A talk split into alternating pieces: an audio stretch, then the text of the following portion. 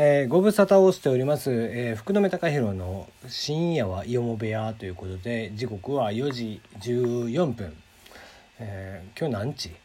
?9 月の15日ですかねということで、えーまあ、何を喋ろうかなって思ってるさなか、最近ボイシーがですね、えここのラジオトークのあの競合他社になりますけども、えーボイシーの方が、えーなんかやたら調子に乗ってると いうことで、えーやってみようかなと思ってるんですがまあボイシーさん今どういうビジネスモデルになってるかって言いますとスポンサービジネスですよね。えーいろんな企業さんから人気パーソナリティに対しての、うん、スポンサービジネスになってますと。えーあの人の配信で、えー提供は誰々さんだどこどこさんですって言うたらうんお金をもらえるみたいな仕組みになってるっていう話ですよね。で、えー最近ボイシーさんの話ボイシーのパーソナリティさんの話を聞く限りでは、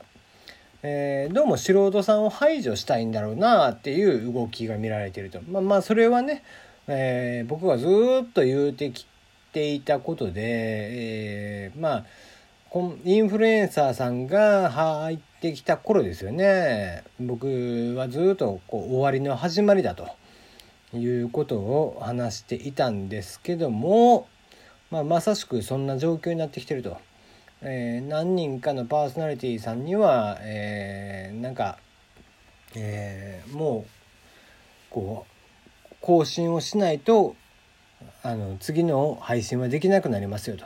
あのボイシーさんの仕組みって3ヶ月いっぺんなんですよ。3ヶ月いっぺんの契約更新みたいな形でやっていたんですけどもこう例えば、まあ、僕がボイシーをやっていた時っていうのは3ヶ月に一遍、えー次の更新をされますと、えーちゃんとコンスタントにやっていたんで、えー次の、えー配信がされあの配信の更新がされますよと。いう感じでされていたんですけどもまあなんだろうな。最近こうボイシーさんっていうのは、えーまあ人気のパーソナリティさん、まあ、いわゆるインフルエンサーさんですよね。が、えー非常に増えてきてましてでそうした中で、えー某、えー社長さんですよねはスポンサービジネスをずっとやってみたかったと。その声のビジネスにプラス、えースポンサービジネスをやってみたかったみたいな話をツイッターでずっと言ってるんですよね。なんですかね。まあまあそもそもねこう前回の、えー資金調達16人の投資家からたった2800万しかもらえなかったっていうのはもうある種、えー笑いを取りに行ってんのかなっていうぐらいの資金調達のレベルではありましたけども。難しいんですよね。やっぱり声声のビジネスっていうところでこうマネタイズをしていくっていうのは非常に難しいで僕もずっとボイシーには携わっていて初期のボイシーですよね第1期ボイシーの時には、えー携わっていて、えーこうどういうビジネスモデルにしたらいいのかみたいなことをねずっと言うてたんですよ。例えば月額モデルで、えアーカイブを、あのずっと聞けるとか、あの今のボイシーっていうのは無料で聞けるんですけどもアーカイブを聞くためにはじゃあ月額を聞かない月額を登録しないと見れないとか。もしくは、えー投げ銭ですよね。配信系のもう一番特徴的なビジネスモデル。その例えばこの配信者さんがとってもいいと。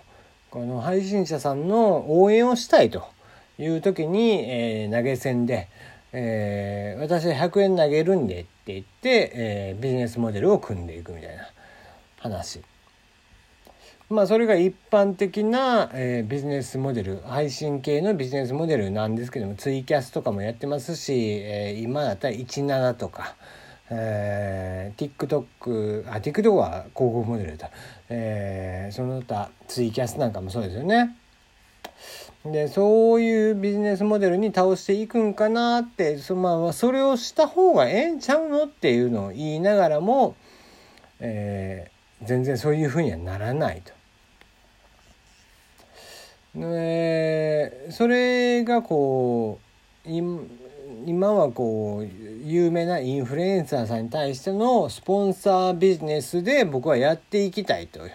いうのをボイシーの社長がおっしゃってると。個人的にはそれっていうのはなんか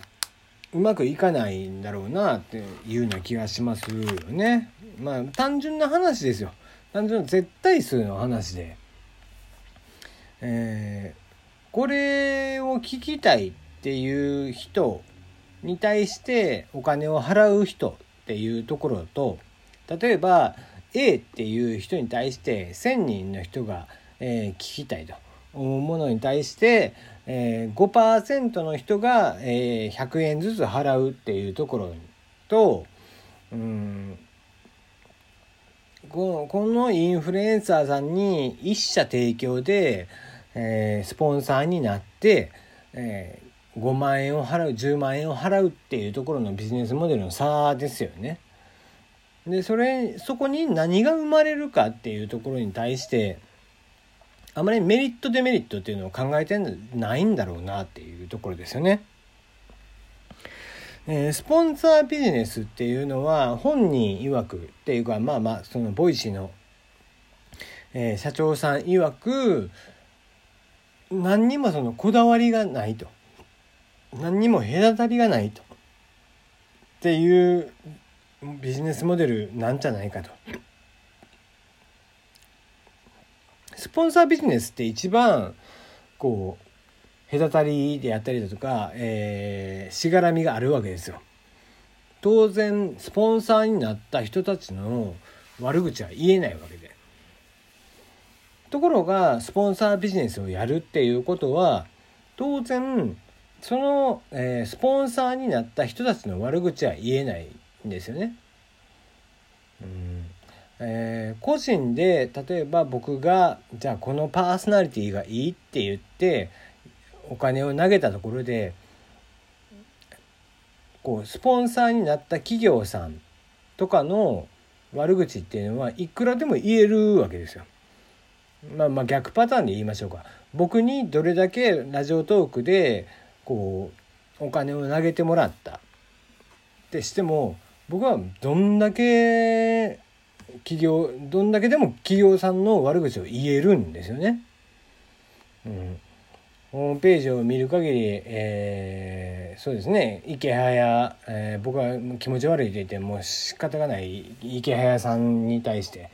えー、キッズラインさん、えー、常沢さんですね常沢さんの企業が、えー、スポンサーになっていると。えー、LINE、えー、元 LINE 今は ZOZO タウンの田畑さんに対してエンジャパンがスポンサーを上げていると。うん、はあちゅうさんに対しては、えー、アイピン、えー、アイプラグですねがや、ね、スポンサーになっていると。えー、ボイシーのビジネス系アカウントに関してはグリーンさんがやっていると。だそうした人たちに対してじゃあ、えー、悪口が言えるかって何にも言えないむしろ個人で投げ銭をしてもらった方がいくらでも自分の感情というのは言えるわけですよね。田畑さんがもしかしたら、えー、エンジャパンに対して何か言いたいことがあるかもしれない。池原さんがキッズラインに対して何か言いたいかもしれない。でもスポンサービジネスに対してっていうところを重要視されてしまうと何も言えなくなってしまうと。うん、それって本当にスポンサービジネスで言いたいことが言えるかっていうところに対してもう疑問視しか湧かないっていう話ですよね。うんえー、ボイシーの中には、えー、いろんなこうパーソナリティがいて僕もパーソナリティでしたけどもあのー、もっといろんな話題とかフリートークとかをうまくやってる連中もいるわけですよ。うんそうした中で、えー、彼ら彼女たちに対して正直今の状況ではスポンサーなんかつかないんですよね。なんせインフルエンサーって言われる人たちしかスポンサーがつかないわけですから。ね、もう今のボイシーのリスナー、えー、デイリースナートップ30、えー、ベスト5だけ言いますけどもサウザーさん、えー、森拓郎さん池早さんゴッホさん、えー、アヤニーさんでまあまあその下にハーチューさんがいたりだとかするわけですけども、うん、その人にはスポンサーはつくかもしれない。でもそれ以下に関しては正直スポンサーなんかつかないですよね。そもそもボイシーにどんだけユーザーがおんねんと。でその中でスポンサーっていうものっていうのは正直違うんちゃうかなと。えー、最近になって、えー、クローズドのオンラインサロンみたいなボイシー応援団みたいなことをしてますけどもうんなんかそれも違うんじゃねえかなってまあまあ大体今20人弱ですかが、えー、月々のお金を払ってみたいなことになってますけどもでずっとねボイシーに関してはこう広告料とか、えー、投げ銭を導入しろっていうのを僕は言うてたんですけども結局しなかったっていうところですよね。ボイシーの代表さんとはまあ、まあいつまでたってもこう考え方っていうのは合わなかったなという印象ですけどもねまあまあラジオトークはどういうふうに向かっていくかっていうのは分かりませんけども、うん、ビジネスモデルっていうのは本当に考えないと、うん、うまくサービスっていうのは回らないんじゃないかなと思います。